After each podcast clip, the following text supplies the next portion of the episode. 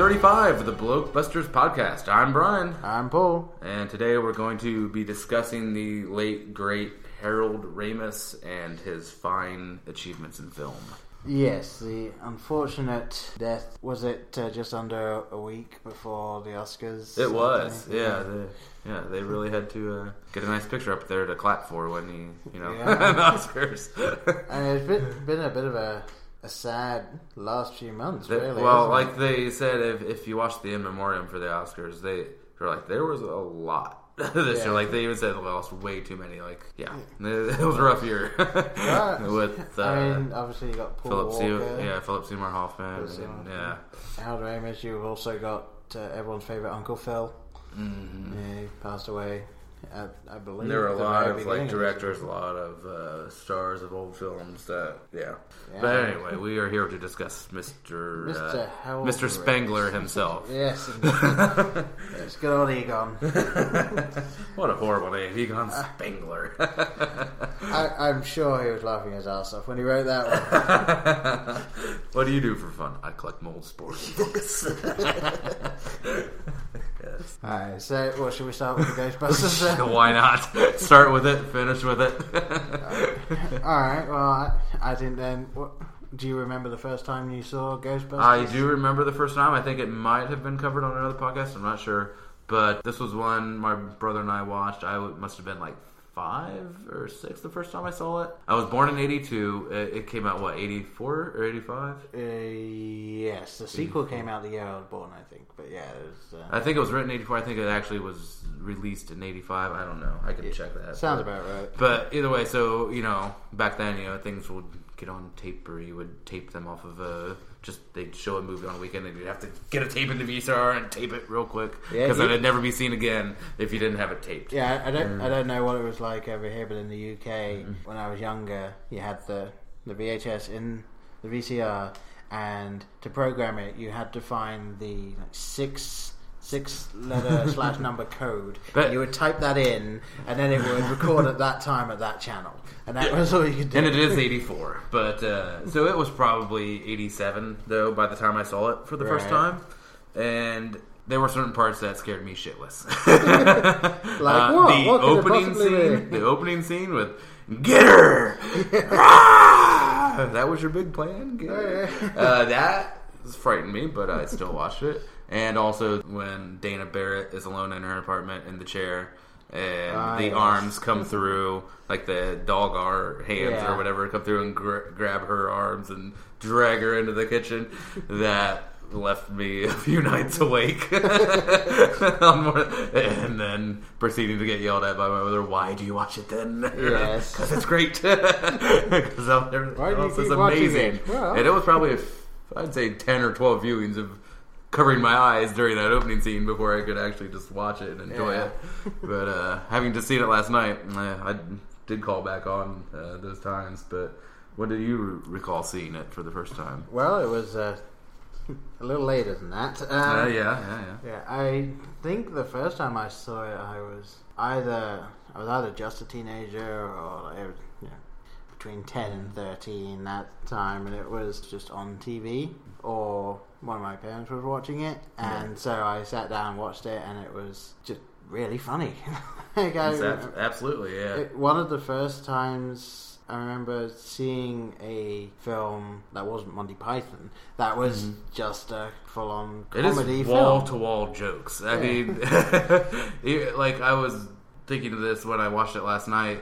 Th- everyone has their big lines. You know, if someone if someone asks if you're a god, say yes, or it's lying me. Or, Yeah. You know, but there are so every single line now for me is quotable. Is has quote status. Like Yeah. just the most obscure, just whatever. Like you know, um, would you like some coffee? Would I? Yes, have some. Yes, have some. just that odd give and take is just hilarious to me now. oh, with Rick Moranis with that stupid colander on his head with Yeah. all the shit plugged into it. But I, had to say, watching that, I always wonder if the Back to the Future guys didn't uh, didn't take notes yeah, very true, very true. with, that, with the mind reader. Uh, yeah, and then my favorite, just like little line that Bill Murray throws in most people probably their favorite little offshoot of his is the one where he goes, "And the flowers are still standing." But or one- back off, man! I'm a scientist. yeah, that one's number one probably But for me. I mean, the one for me is just, just because of how he said it, it's just like, okay, so she's a dog. I was thinking of that driving here, and I that was the one I was trying to pull up, but I went with the hero, Yeah. the Rick Moranis one because I was stalling. Couldn't come up with it. Yes, okay. So she's a dog. yes. It's a like, nice little line that, out of context, it's like, what? Yeah. But in the film, it's like, yeah, yeah, she is. Mm-hmm. All right, moving on. yeah. So it's a great film, and definitely going to be one of those films that I think parents are going to show their kids, and their kids Yeah. are going to get it, as opposed to parents showing. You can definitely think some film from the eighties.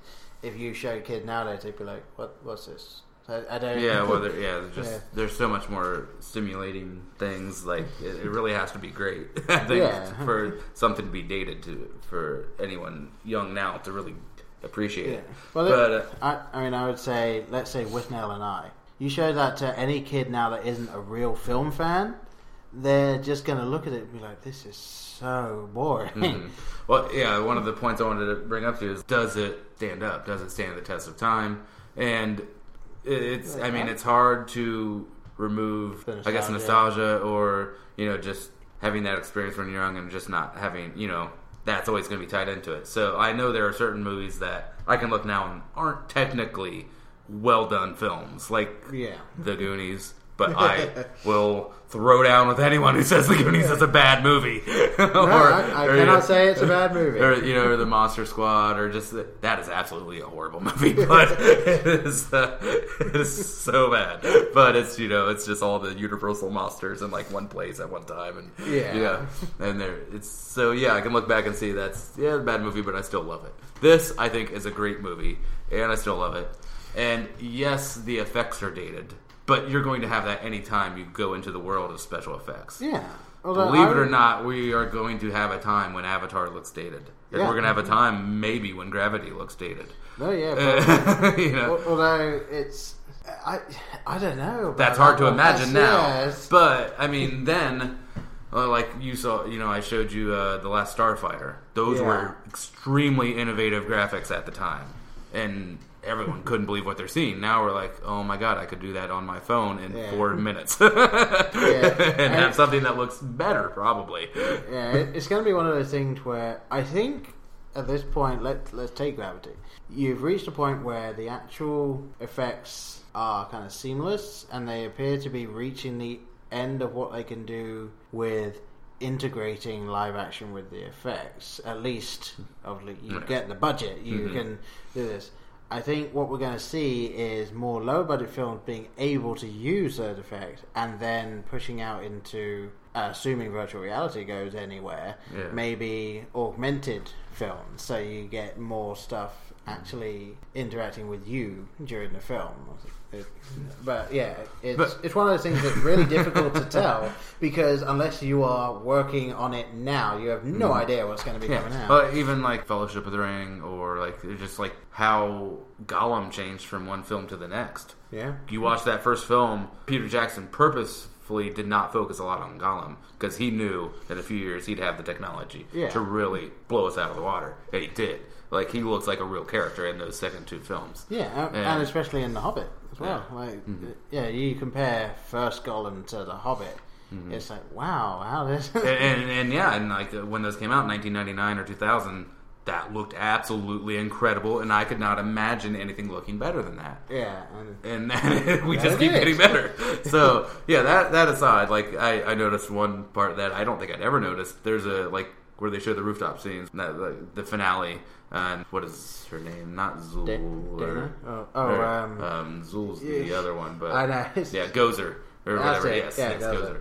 But uh, you know that there's like perspective scenes where you just see the buildings in the background, and they literally are hand drawn and like matted in there. You just see like steeples that are just triangle shaped, Yeah. and you can just like see they don't match up with the foreground at all. Yeah. but it's a quick shot, and but yeah, if you're looking at it, wow, does it look bad? yeah, well, that, that was the thing when I rewatched it, and you get the far away shot of them walking into the destroyed Mm-hmm. apartment. it's like, wow, that's obviously a matte painting. yes, very obviously a matte painting. Yeah. Uh, but or yeah, just the little effect of speeding up the camera when the Ecto one just like flies out of the firehouse. Oh, you know, yeah. when it's like, yeah, Yeah. and it's like zip, zip, zip. Yeah. like even that effect now, like no one bothers with, I've noticed. unless it's purposely for comedic irony. Yeah, I've noticed in a couple of films recently. I, ca- I can't tell you off the top of my head, but there was one film where it was the car reversing, cuts inside to the guy turning the wheel, and then the car mm. going forward, and they sped all of it up. So it's like, like, what the- so, I'm sorry. Why did you do that? Did you need to save those three seconds? I don't know.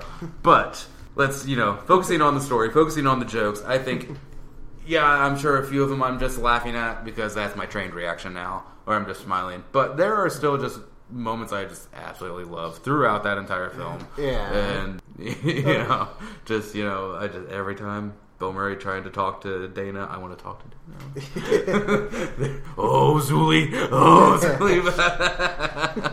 yeah. She just levitates. Oh, sounds like you got enough people in there already. And yeah. Oh, it, uh, yeah.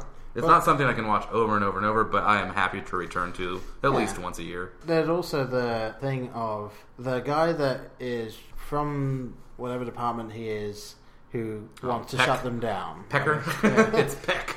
Yeah. And if you actually step outside, pretend that you are your average Joe public, and you've not seen everything of the Ghostbusters that you've seen watching the film, he is acting 100% normally. There is no reason for him to believe that there are these ghosts out there, and they are just drawing so much power away from the city. And it's like, yeah, why wouldn't you shut these people down? and and even at the end where like when he's saying to the mayor it's like you're not seriously considering this it's like no seriously you're not really And considering then this he's like, take him away. take Peck away. Yeah, of rushing I'm gonna miss him Send him a fruit basket. Uh, just another throw off line, but I always remember. Yeah. All right. I think we probably. I mean, I could go on and on about Well, yeah. Ghostbusters I mean right, well let's uh, and the sequel. I think.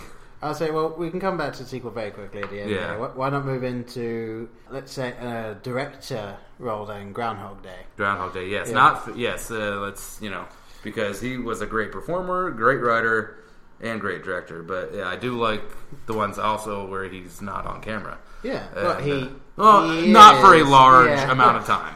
Yes, a Yeah, cameo he- he- here and there. Yeah, a cameo appearance rather than a main character type Yeah. thing. And yeah, Groundhog Day was really good film. It was the film I I, that think that I first saw Bill Murray in. And then Wow. and and it was like watching it, yeah, this is he he's really good. And then I found all the comedy roles that he was doing and all the other stuff and it was wow, this, I think Groundhog Day is a good introduction to Bill Murray because he has the serious stuff when he's really trying to show that he is a good person, and then you've got all of the comedy stuff where he sort of goes off the rails, literally at one point. He could he could still be okay. yeah, Well, no, yeah, probably not now. Is it too early for flapjacks?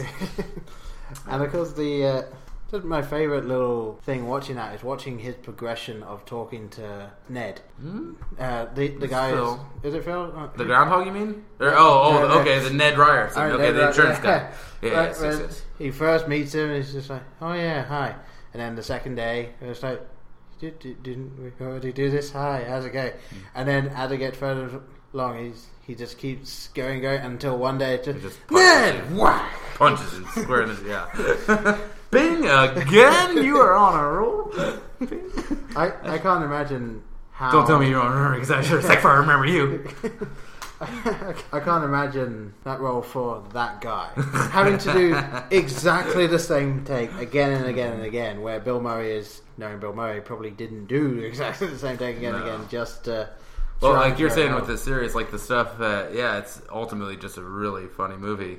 But there are those. I mean, it gets still gets me every time I watch it. The scenes with the old man that dies, like the homeless guy, and then you know there are days he's just feeding him bowl and bowl of soup, and then realizing he can't change what is going to happen. Yeah. it is it is this man's time to go. And yeah, that that part was absolutely heartbreaking. yeah, and it, and it was a fantastic life lesson as well because obviously he is able to change the course of events in the day, Mm-hmm. but very specifically, this man will die, and it's it's something Yeah, you that- don't get domain over the big picture. Yeah, I mean it. It could also be because doesn't he say when he's talking to the doctors that like it, it was something to do with his heart, Mm-hmm. and it was there wasn't anything that they could do. So it was Yeah, or like you know when he goes in and like demands to see the chart, and the nurse says it was just his time to go, and he's like, "I refuse to accept that," Yeah. or something like, "Refuse to believe that or accept that." Yeah, Yeah, so it's. I mean, it was fantastic idea as well. I know he, he didn't write it, but like, what would you do if there was just one day? And how long would it take you before you started either just trying to make it the best day, or just Well, I mean, I think they show a great progression of that where he exploits it, and then you know initially I think you know, or well, first you know denies it's happening, then Yeah. exploits it for his own gain, and then you know is frustrated that you know then all the multiple suicide attempts, and then to the acceptance of it. Well, now I'm just going to learn everything I can and be a master of everything, Yeah.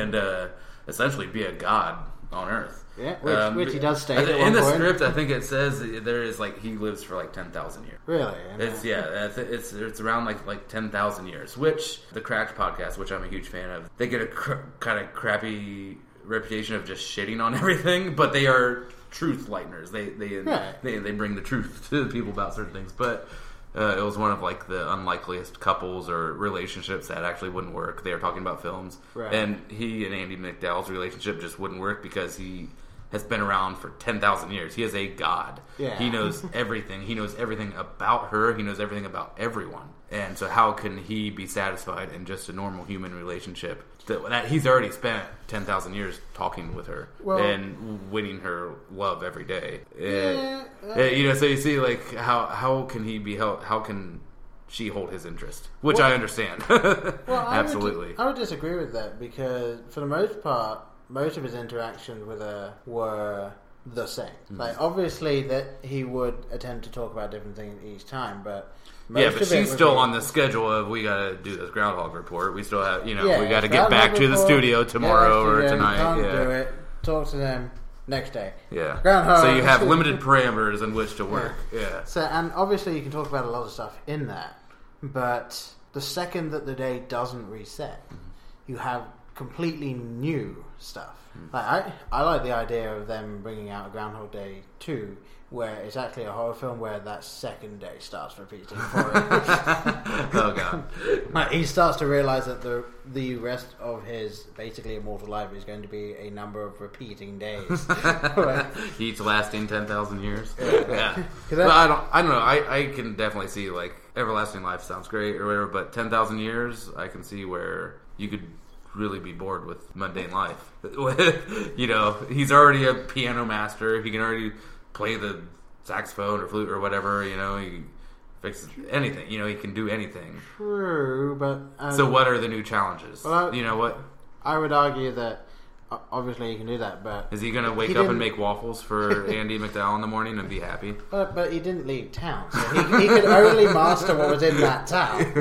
Yeah, he's, Yeah. he's probably not a master of the didgeridoo. I'm not No, sure there was a didgeridoo player in that town. Probably, you know, his theremin playing probably needs some work. Yeah. but, Exactly, and obviously he he can do whatever was in that town perfectly, but anything that's outside of that, he'll still have to learn.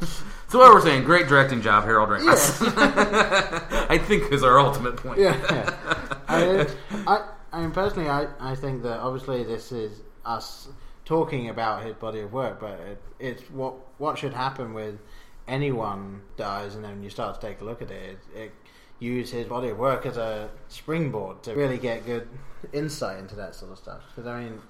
I didn't know until I found out he died and then looked up for this thing that he directed the remake of Bedazzled. Like, I really I'm enjoyed sure the people out there they're like remake.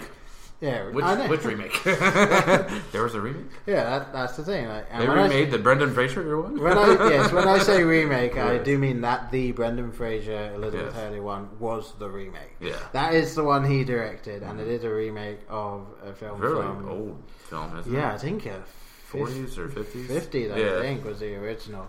Mm-hmm. and yeah, it was just a up to date thing, which I thought really showcased Brendan Fraser. I I thought that was one of the films that I first thought that this guy who was in The Mummy as one character, and then The Mummy Two as the same character, and then The Mummy Three as the same character.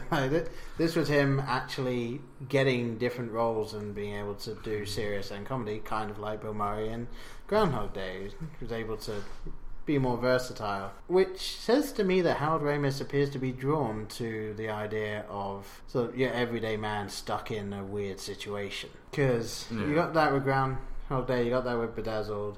Ghostbusters is almost almost kind of like that. I mean, they're, they're specialists in their field, and then all this stuff starts happening to them, and it's, and they're uniquely qualified to deal with that. I'll say, yeah, I will say I'm being quiet because I have not seen the film, and I No, have never seen, I will say, anything that wowed me from Brendan Fraser. Fair enough. I've I- seen just him cast accurately in movies that are just made to make twenty eight million dollars, Well, yeah, and that's I- fine. I, I've never seen him and like, oh, I've never gotten excited by seeing him in a trailer. Let me put it that way. like, ooh, the new Brendan Fraser flick. Uh, so I can't comment and hold on on Bedazzled. No, I- other than that, I- I, would see it for Elizabeth Hurley, but I am not to this day. No, I, I definitely agree. When it comes to Brendan Fraser, he, I think he knows exactly what he can do. He was typecast. He has a limited wheelhouse. Yeah, but he, he was kind of typecast. He definitely can do serious stuff. And if you actually watch Scrubs, he plays a character in that three I, times. did, I guess I did like him in that. And he, and I he did really well with Yeah. that. And I don't know what he's been doing. I think he seemed like the kind of guy that he was able to kind of get what he wanted. And if he doesn't work Mm-hmm. much past that, he seems fine with it probably. Blast from the Past, I did like him in as well. Oh, there you go. that was a just funny movie with Christopher Walken in it, and just yeah, Uh, that so was I- a funny movie. I enjoyed both George of the Jungle, uh, which I didn't expect much from. I didn't, and my expectation from it. But you know, it was it was a fun little film, and also. Now, of course, I cannot remember what it was, but it was kind of. Oh, Dudley. Do Right. So, like just as every Brendan Fraser film goes, I can't recall Yeah, sorry. that one where he did the thing that was kind of funny. Yeah, Dudley Do Right. I enjoyed that film mainly because of Alfred Molina. Okay, Sniper fair enough. That was All good. right, Doctor Ock. All right. yeah, good old Doc Ock. Uh, but yeah, so getting back to Harold Ramis, it's it's such a shame to think that the person who was able to to write these classic films and direct some of these other classic films, like we're not going to be seeing anymore from this guy. No, but there will be. I mean, like as it goes in film, there are the films that were made in the '70s were because of the films that were made in the '50s or '40s. You know, like the, everyone has their influences. So those, you know, Harold Ramis had his comedic influence. influences. Yeah. Mel Brooks had his influences. So you are going to see those students of Harold Ramis, and you will th- see things that are Ramis like. Yeah, You know, like well, especially I do think that Hollywood now, I would say over the next five years, you're going to start seeing more of, let's say, your your Stripes, your Groundhog Days, Ghostbusters, like those feelings of films. I think are going to start mm. coming because obviously everyone is now sad that this guy is gone, and then.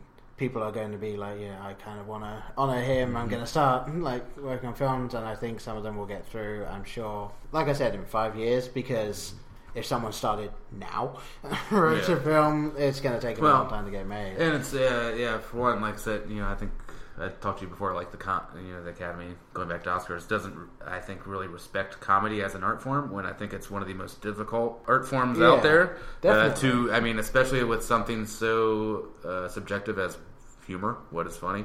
Yeah. and to I don't know, just see someone that I think really was tuned into that. And I mean, a lot of detractors or naysayers will say, you know, this stuff is juvenile or silly, but silly is really, really hard to do well. yeah, Just to watch something and go, oh, that's stupid. But to watch something and say, oh, I see how that's dumb, but that's really making me laugh. yeah. that's a really fine line and really difficult to be on the other side of that. Yeah, and, uh, and, and for me, he always did it. yeah, it's kind of at the line of oh and oh.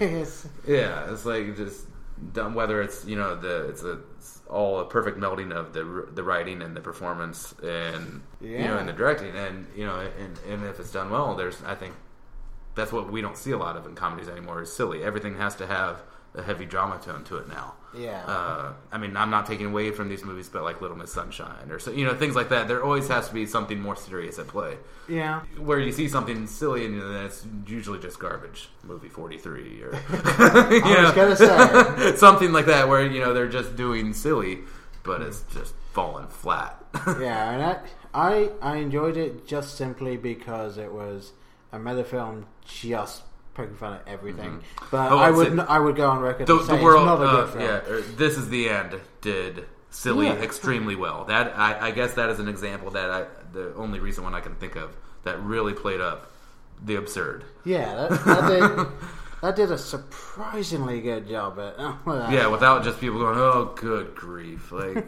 seriously, celebrities and James Franco's house, apocalypse. bleh. Yeah. But you know, really, really did I think an excellent job of playing up the absurd nature of what was going on on film. Oh yeah. Might have jumped the shark slightly with the giant demon members, Yes. but But but then again, that's another yeah, thing. they had to escalate somewhere. So. Yeah. But yes, uh, Harold Ramis, like uh, National Lampoon's Vacation, which I still think is the finest of the vacation films. I'll take Um, your word for that. I seen it. I think European is horrible. Yeah, I- Uh, I mean, I Christmas is good, but it's just good to watch at Christmas. And I, you know, other than that, but you know, those are, these are all you know John Hughes characters, uh, which had get Harold Ramis and John Hughes together. That's Yeah. you can't go whole, whole uh, you can't really screw that up a whole lot. But uh, yeah, I always loved that one. Uh, that was like eighty or something. But I think that was his might have been his, no Caddyshack was his first. I think that was eighty. Vacation was eighty three, and then Yeah. yeah. then he was in Ghostbusters. But uh, yeah, Caddyshack, which I know you said you've only seen The first 10 of, minutes of it, but yeah. that is it's definitely a guy's thing. You don't find too many women who go, "Oh, my favorite movie is Caddyshack," because it is juvenile male Well, humor. I would argue that the the main reason for that would be Mr. Rodney Dangerfield. Rodney think- Dangerfield, yes, but yeah, you, yeah, you have you know young Caddy puking in car. You have Rodney Dangerfield, yeah, just you know the classic line, "Oh, how like that? Come for the free bowl of soup." Yeah, just just the weirdest, yeah, things and Yeah, it, Rodney Dangerfield is one of those people that I I never quite clicked with Rodney Dangerfield. I I, I think my I think that's something be- that's generational. Like my Yeah. dad is that absolutely loves him, and actually have like an album, like a vinyl album I listen to, and I think he's great in small doses. right. Like his role in Caddyshack, uh, absolutely great, but I don't want to see nine movies like that in a row. Right. yeah. De- Like, oh, no respect. Oh, hey. uh, yeah, it's funny, but The, yeah, the pulling of the tie. What's a guy got to do around here to get to? yeah, but I think uh, Chevy Chase, I think, was the funniest. Uh, even with Bill Murray being the weird groundskeeper dude, Pearl, I know his name. Shut up, people. I knew it. and uh, but Chevy Chase, when he was funny in the '80s, was absolutely, I think, hilarious because his humor in that is just so straight. He's a, the perfect straight man in that. He's not Yeah. goofy. He's just this asshole golf pro Right. and plays it perfectly. but uh, yeah, that's uh, one of my all-time comedic favorites. Right. Uh, I would love to have seen, given what Howard Ramis likes to do with straight men, I'd love to have seen him work with Leslie Nielsen. no, yeah, Because Leslie Nielsen just was able to do straight man comedy fantastically. Yeah. like, obviously, Airplane being his first ever comedic role. And that yes. was- Well, which like a generation of people don't realize, like he had a whole career before that of dramas. Yeah. Like he was a well-respected. Yeah, he, he- was the Robert De Niro, and then Robert Yeah. De Niro in Meet the Parents. And you're like, what he- the hell's going on? He started. he started out in comedy as a grey-haired man. Like yeah, that was where yeah, an old man. Yeah. and obviously he was kind of up and down after that. But it's uh, it's one of those ones where sort of a missed opportunity, as it were. I like to think that before he died, maybe they'd wanted to try and do something. Yeah, And you then- never know schedules and stuff. It's so hard to get the people that are in demand together, Yeah. even in the same room for a meeting. Yeah, always difficult, unfortunately. So so many things you'd like to see together. Uh, Stripes, did you? Uh, yeah, I had Stripes that's that's one of my cult favorites. Yeah, it's one I've seen. I've only seen it the once, and it was a solid film. I mean, you know, co-written by Harold Ramis, and you can tell. Like, it's, it's one of those films where you, you can tell that this is the class of the same type of writing and pacing as other Harold Ramis films, and it's like to me, I, I kind of like those sorts of characters. Sergeant Bilko being another one. Obviously, that's not a Harold Ramis film, No. but yeah, that, there's ones where there's just one person in the institution that just does not do things the way that they're supposed to. And then you get to see their attempt at getting out of trouble or the institution's attempt at getting them into trouble. I really do enjoy those sorts of films. Again, if they're done well. There are some that just are not. And I do think that yeah, we'll we probably won't see another Stripes, mainly because half of the people involved in it aren't around anymore. It's extremely politically incorrect. Not that those films still can't be made, but it's definitely a, a Yeah. steeper uh, climb. Yeah, but I, I do think we'll probably see another Ghostbusters s thing, and obviously. Uh, lastly, still- oh yeah, I think before we let go, I did want to discuss the I know the possibility of a Ghostbusters three and your feelings on that now. Um, I am willing to let it happen. I'm I'm sure that Harold Ramis already sort of had some ideas for it. Cl- Obviously, they wrote the video game, and I know that him and Dan Aykroyd were kind of doing some work on a script. So I'm sure that they would be able to continue writing. Like maybe maybe get Bill Murray involved in the writing with Dan Aykroyd. Get get a script done together. I would just be would be interested to see more from that. And I'm sure that given that they're the people that would be working with it, that they would treat it well. And I'm sure they would come up with something very funny to explain why Yes. Egon is not there. Well, I, will- I, I will say uh, but for a change, I I, I, I don't want to say one hundred percent, but I s- really strongly disagree. I, I just don't want to see this film made now Right. without Egon. Like I cannot imagine Egon not being in a Ghostbusters movie. Right. and I can't imagine it. Like even now, with this concept being so dated, like this this film, I guess franchise or trilogy, Right. whatever you want to call it, beginning in '84, and we're 30 years down the road. First of all, that's a challenging film to make. Anyway, just to back on that same comedy Yeah. and same characters and have it be successful in this modern time. Now, with Egon not being in there, someone who was a comedic genius in my mind, Right. it's I think that's even harder. The only thing I would say is if this go ahead it gets the green light, I think two did a good job of setting up who that next Ghostbuster is, and that would be Rick Moranis. yes, Rick Moranis would have to take Egon's place. yes, he would. Now, So you'd have the other two. You'd have uh, Have you heard there's a rough thing out there as to what they would do if they were to go with it, especially now given how old the actors are? The the rough thing, and don't don't quote me on this mm. because this could be wrong, is that it would reach a point where the old Ghostbusters are trying to bring in new people to take over. yeah. And so they wouldn't be the main focus. Mm-hmm. It would almost be they're the teachers and these new this new class, as it were, is coming in, which could be interesting. but I mean, I I Sounds a lot like know. Rocky Five. We all know how well that went. Sylvester Stallone. I'm going to be your protege, Tommy Gunn. Yeah, your uh, yeah, your men, yeah, your mentor. You're going to be my protege, and we're then we're going to have a street fight. yeah, mentor movies suck. Yeah, yeah. well, well, this would this would be more. It wouldn't necessarily be a mental film. It would just be. I I'm kind of imagining, unfortunately, With the exception of the Karate Kid. Okay, sorry. Alright, Only mentor film that is excellent. Sorry. Yeah, I'm kind of imagining Ghostbusters meets Police Academy, where you've got this really, sh- this hmm. really comedic new team try- trying to be taught by the old hmm. guys, but almost flipped. Like the new people are serious, and the mm-hmm. teachers are the off the walls one. Maybe get Jonah Hill in there as one of the new Ghostbusters or something. Hmm. you know, That could work. that could be interesting. Yeah. Yeah. Or I kind of love to see the cast of the Avengers being the new, mm-hmm. the new Oh people being taught and stuff. Yeah. Then it would kind of be like passing the torch, as it were. Yeah, do you really need Ghostbusters when the Avengers can do it all? Yeah, fair enough. they can get rid of aliens. I'm sure they can handle ghosts. I don't know. Well, te- I mean, if we're actually going along that line, then surely the ghosts are just people in a slightly alternate dimension. Just a bunch of Lokis.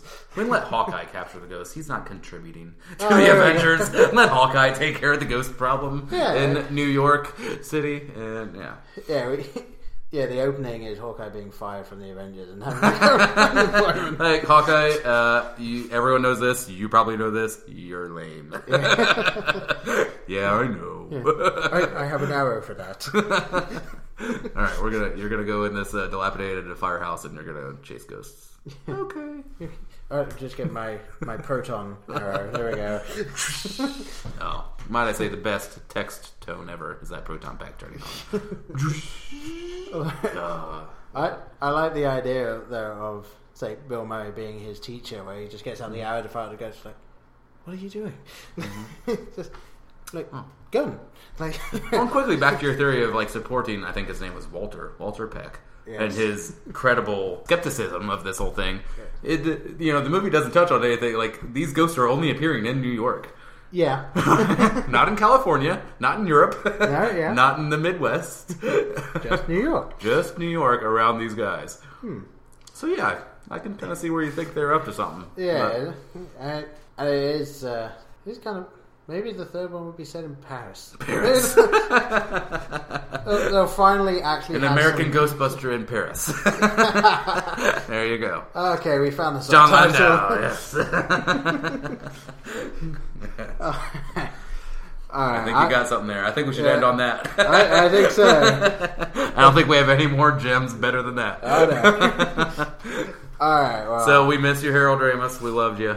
Yeah, and looking forward to the homages coming out, but uh, no, nothing's ever going to be able to replace that guy. Yeah. So long, Egon. Yes, We love you. We hardly knew you. All right. All right. Well, on that slightly somber note, I've been Paul. I'm Brian. See ya.